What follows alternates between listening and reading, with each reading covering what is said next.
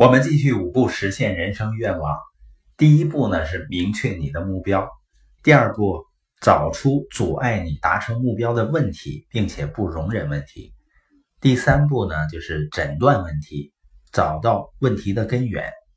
今天我们看一下第四步，规划方案，也就是说对你的目标呢做一个详细的计划。第一小点呢就是前进之前先回顾，回顾一下你到达现在所处位置之前你经历过什么，或者呢你做过什么，然后呢再设想为了实现你的目标，你和其他人未来应该怎么做。第二呢，把你看成是一部机器，把你的问题看作一部机器产生的一系列结果，这样通过俯视你的机器，并思考如何改变这部机器，以创造更好的结果。这就是一种站在更高层次的思考。第三点呢，要谨记实现你目标通常呢有很多路径，你只需要找到一条有效的途径就可以了。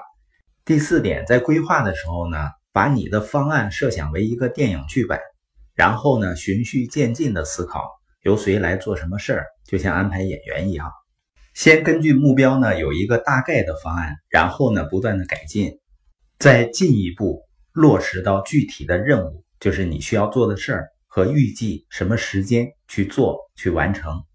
在你推进的过程中呢，像成本啊、时间啊等很多的现实问题都会出现，这会促使你进一步的完善方案。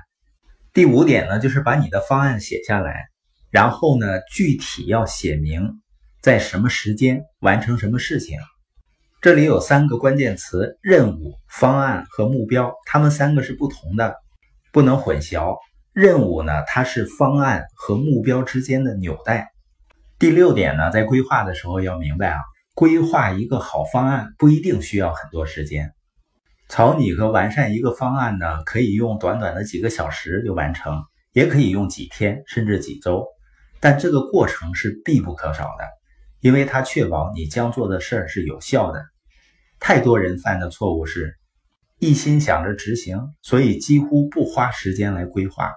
所以呢，要切记在行动之前先规划。